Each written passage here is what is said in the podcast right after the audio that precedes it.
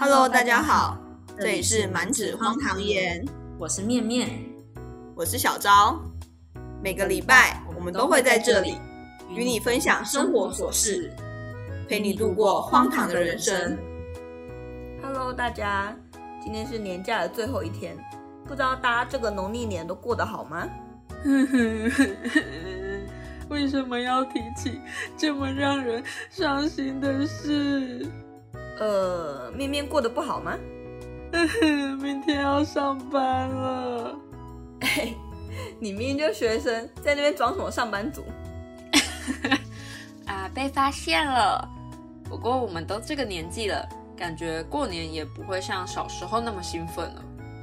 这倒是，我现在都没有红包可以拿了，而且还要包红包给亲戚的小孩，真的是亏大啦。真的。不过我倒觉得能用钱解决的都是小事。诶，最麻烦的是过年总是要面对长辈亲戚们的过度关心，包括有没有对象啊，什么时候结婚啊，要不要生小孩啊这类的。虽然我们都知道很多都是出自于好意，但相信大家已经听到腻了，就不能关心点别的什么吗？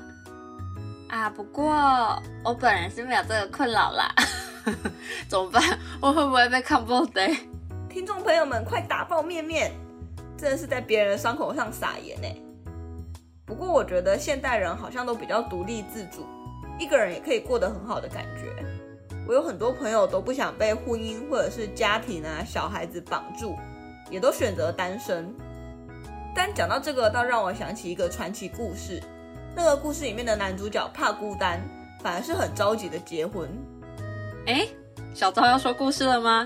敲碗敲碗，嘿嘿，这个故事呢是一篇唐传奇，名字叫做《订婚殿》。哦，这次居然不是用主角的名字来命名了吗？对啊，这次算是主题很明确的一篇故事，所以就用了故事里的这个店名来当做这篇的篇名。这篇是记载在《续弦怪录》的作品，作者是李复言。《续弦怪录》听起来就很悬，感觉会出现鬼怪的感觉。嗯，不过这一次的故事没有鬼怪，但还是一如往常的猎奇。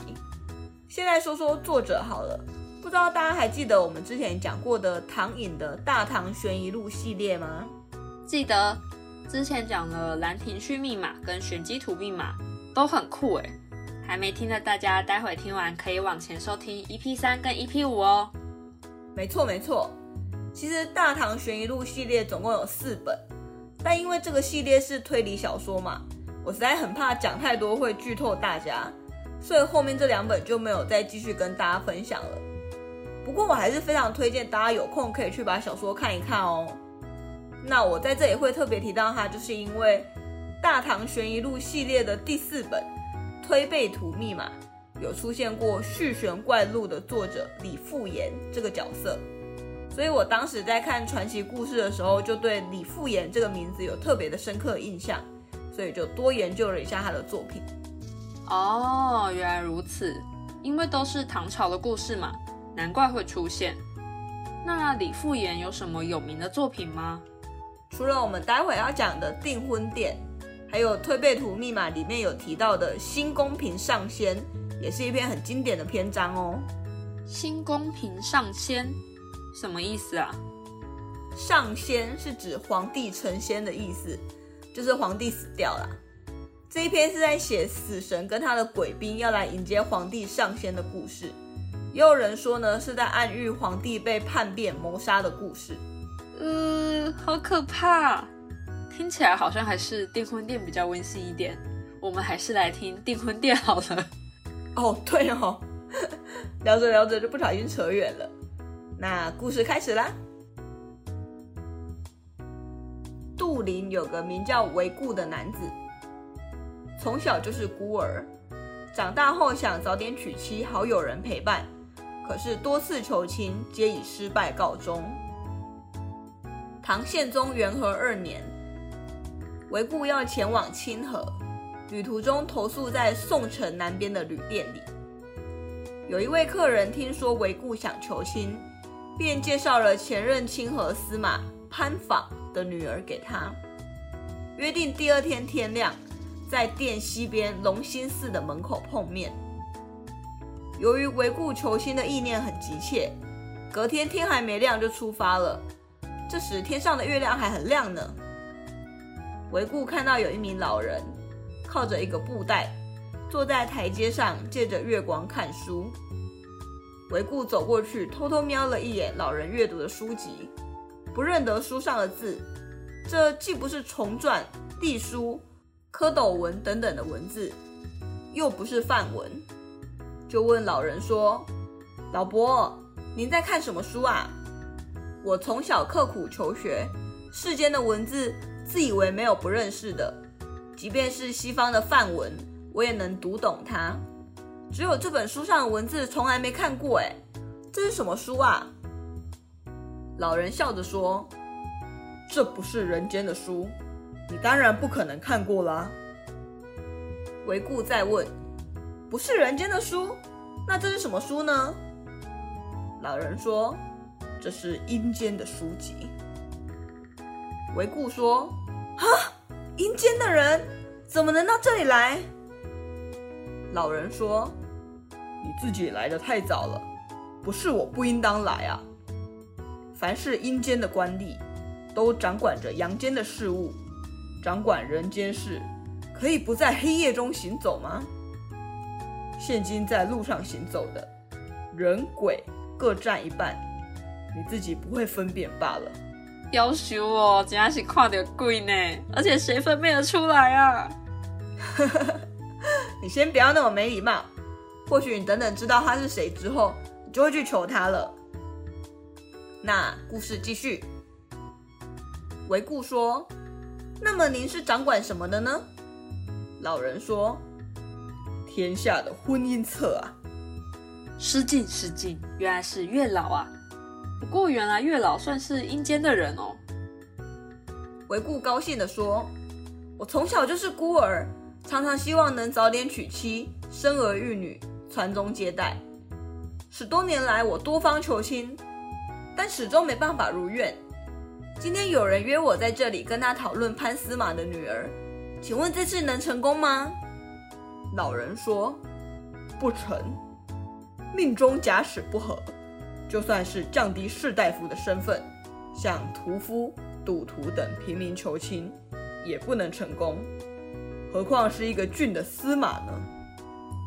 你的妻子现在刚好三岁，等她十七岁时，就会嫁进你的家门。”三岁，看来韦固要去幼稚园门口偷看他老婆长怎样了，真的是十年养成计划哎。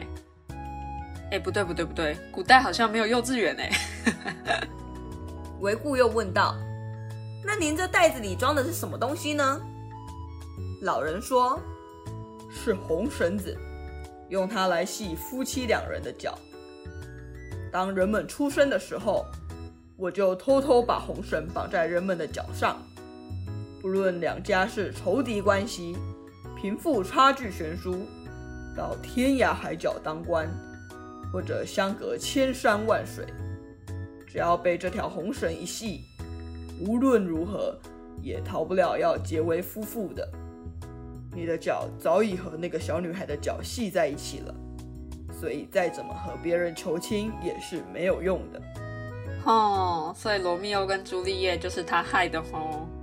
是说把脚系在一起就可以玩两人三角了耶。原来月老喜欢看人家玩两人三角啊，笔记笔记。维固说：“我的妻子在哪里？她家是做什么的？”老人说：“旅店北面，卖菜陈婆婆的女儿就是了。”维固说：“我可以见一见吗？”老人说：“陈婆婆经常抱她在菜市场卖菜，你跟着我走，我就指给你看。”哎哎哎，不是吧？不是天机不可泄露吗？月老就是这样跟他讲，不会出事吗？等到天亮，与维固相约的人迟迟没有现身。老人卷起书本，背起袋子，迈开了脚步。维固跟着他走进了菜市场。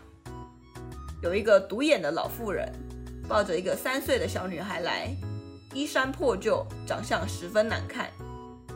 老人指着那名小女孩对韦固说：“这就是你的妻子。”韦固看了，生气地说：“可以杀死她吗？”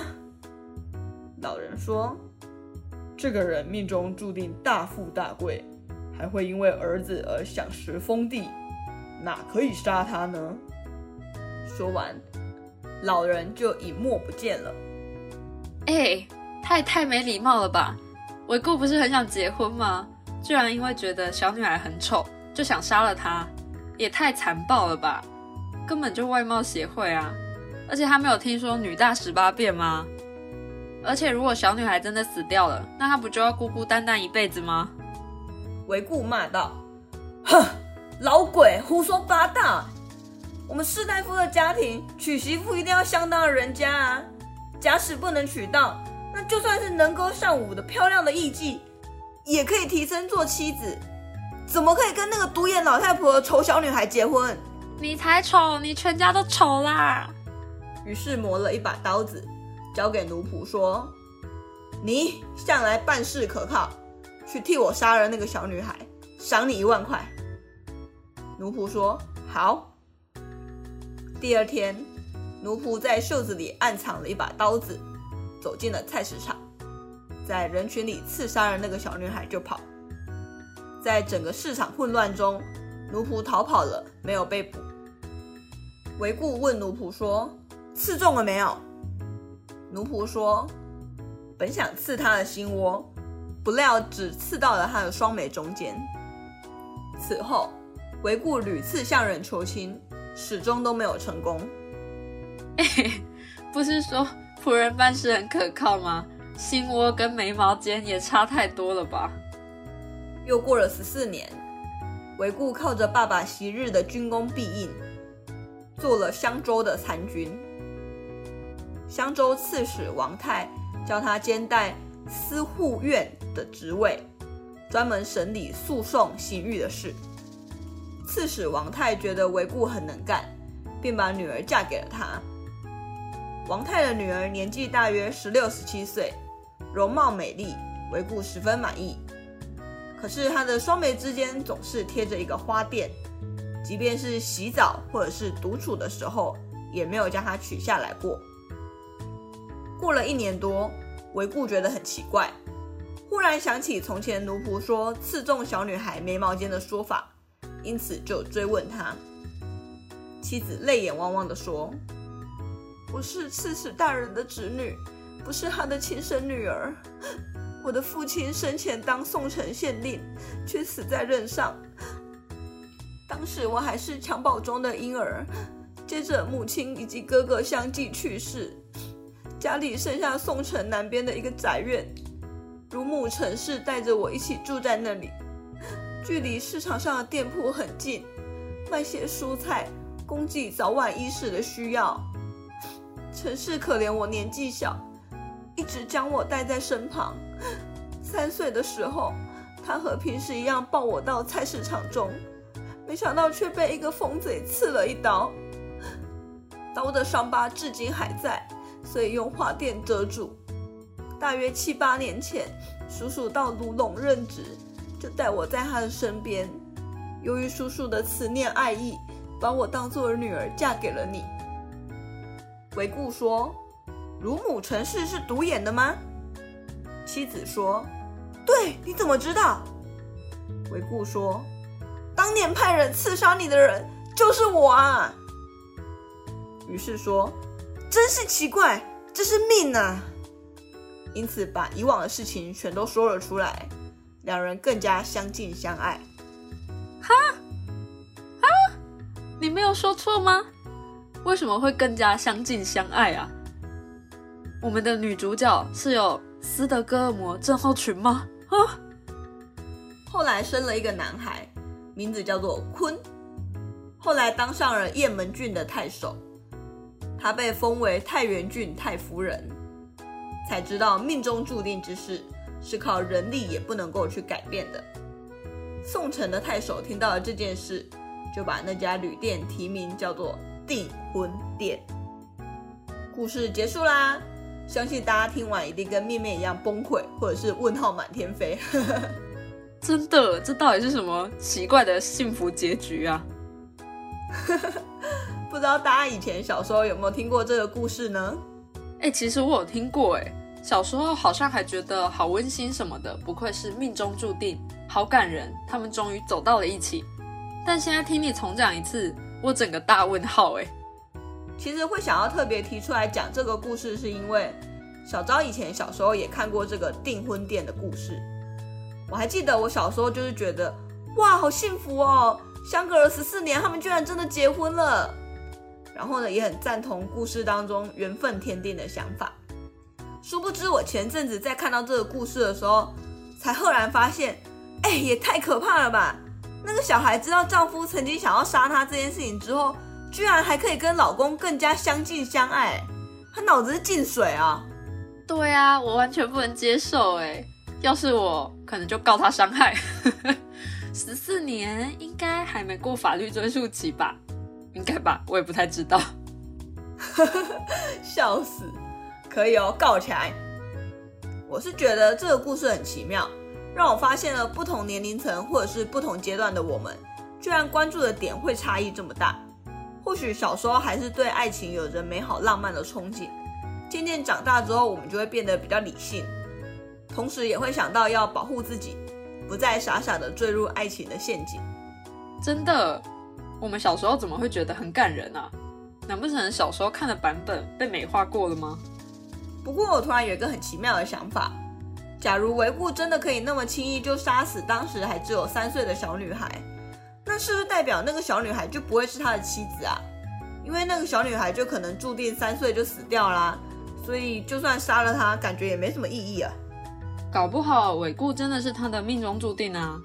假如仆人真的办事成功，刺到了小女孩心窝，我觉得小女孩可能还是不会死欸，可能会变成植物人啊，然后昏迷多年后，尾固被逼着跟上司的女儿，也就是小女孩澄清冲洗啥的，说不定好像可以翻拍成电影欸。呃，好。那个如果有合作伙伴对这个灵感有兴趣的话，欢迎来信我们的 email 跟我们洽谈细节哦。有够闹的欸。超闹。但我比较好奇缘分天定这件事欸。小昭，你相信缘分天定吗？我其实应该算相信吧，毕竟也是曾经去拜过几次月老庙的人，不过不到迷信的程度啦。我只能说我觉得有些东西还是蛮玄的，我就宁可信其有咯。那面面你呢？你有去拜过月老庙吗？有啊，我有陪朋友去拜过龙山寺的月老，我朋友后来成功了哟。哎、欸，那重点是你自己嘞？啊？你说什么？啊？讯号不太好。好啊，我就是因为相信月老，所以才没拜嘛。呃，好，月老可能觉得你很贴心，让他可以不用这么为难。哼。那你当时有没有乖乖遵守拜拜的礼仪呢？有吧，我们那时候好像超级临时抱佛脚，好像是到现场才 Google 注意事项，不过细节我现在也不太记得了。所以有什么是拜月老时候需要特别注意的吗？我跟你说，一般有名的月老庙都不只供奉月老而已，还会有供奉其他的神明，所以你去拜之前啊，一定要很有礼貌的先跟每个神明都点香拜拜，算是打个招呼啦。哦，我知道，就像是到了黑道老大的地盘的时候，你要先去跟老大拜码头一样。也可以这么说。还有就是贡品的部分，据说一定要准备双数的贡品，毕竟我们就是要求一个成双成对嘛。然后还有就是听说月老喜欢吃甜食，所以像是甜甜的巧克力啦、糖果就很好，相信一定可以轻易收买月老的心。我怎么觉得听起来像是可以轻易收买你啊？吃货小昭，说你是不是偷偷兼职做月老？哎，不对，你刚刚说成双成对，所以一定要买双数的贡品吗？天哪，我之前跟朋友去，好像都只有买一个哎。No！ 傻眼哎，那你可以再去一次咯。幸好月老爷爷可能不计较我们的疏失，好险好险好险！我朋友后来还是有顺利。哎，对了，那你知道不同的月老庙里面的月老有不同的分工吗？哦，月老不都是负责牵红线、管理姻缘吗？还有分哦。嘿嘿，这你就不知道啦。小昭之前为了去拜月老，还特地研究过呢。傻眼，你读册了这么认真就好啊？怎么觉得有点荒唐，又好像蛮认真的。谢谢谢谢，我就喜欢这种夸奖。大家如果去 Google 月老庙，应该会出现一些什么全台十几间月老庙推荐之类的，然后大家可能就会选择离自己比较近的，或者是方便的，就刚好出去玩的时候拜嘛。但不知道大家有没有注意到，在这十几间当中，台南就占了四间的月老庙哦。对啊，我之前也是选择了比较近的，所以才陪朋友去万华的龙山寺。不过台南就有四间有名的月老庙啊，这个比例还蛮高的耶。对啊，而身为台南人的小昭发现这四间都很有名，想说哈，天哪，那我到底要去哪一间？难不成我每间都要去吗？你这样月老会想说，你到底是多想要对象啊？万一每个月老都认真上班，你不就有四个对象了？所以我那时候就研究了一下，才发现这四间月老庙的特色都不太一样。嗯，应该怎么说呢？就是感觉应该要对症下药，就是依照自己的需求选择一个月老庙去拜。哇，好神奇哦！那这四间庙的特色是什么啊？府城四大月老庙分别是台南的大天后宫、四点五庙、重庆寺跟大观音亭。这四间呢，除了大观音亭是在台南市北区之外，其他三间都是在台南市的中西区，距离都不远。哇塞，连月老庙也有聚集经济耶！傻眼。那先来说说中西区的三间好了。台南大天后宫呢，这里最大的特色就是祈求感情升温，有情人终成眷属，所以即使是结婚之后，也很适合夫妻一起前来哦。没想到大天后宫居然是四大月老庙，我之前好像有去拜拜过耶，原来月老也在那边上班。接着说到四点五庙，这里的月老表情比较严肃，手上还拿着拐杖，被称作拐杖月老。一般来说，拐杖常常会被解释成为打击外遇、斩断烂桃花的意思。而因为 四点五 庙的正殿是祭祀关圣帝君，所以也会有人觉得庙宇的阳刚气比较重，据说就比较适合男性来求姻缘。原来如此，是帅气的关圣帝君。所以如果想要斩断烂桃花、消灭小三，或是男生想要求姻缘的话，都可以到 四点五 庙哦。嗯。话说小三真的是全世界正牌女友的噩梦，所以说如果一间不够的话，没关系，还有另外一间也可以去拜一下。这间呢叫做重庆寺，它被网友封为求复合的灵验月老庙。这里的月老呢，神像头稍微倾斜，被认为是可以倾听男女叙述相思之情。而它最大的特色就是庙里有一个醋柑，据说只要搅动这个醋柑，并且诚心的向月老祈求，就可以让两个人破镜重圆。而我在网络上查到的说法是，顺时钟搅动三圈是祈求感情加温，逆时钟搅动三圈则是祈求复合击退小三。哇，你真的研究得很详细耶！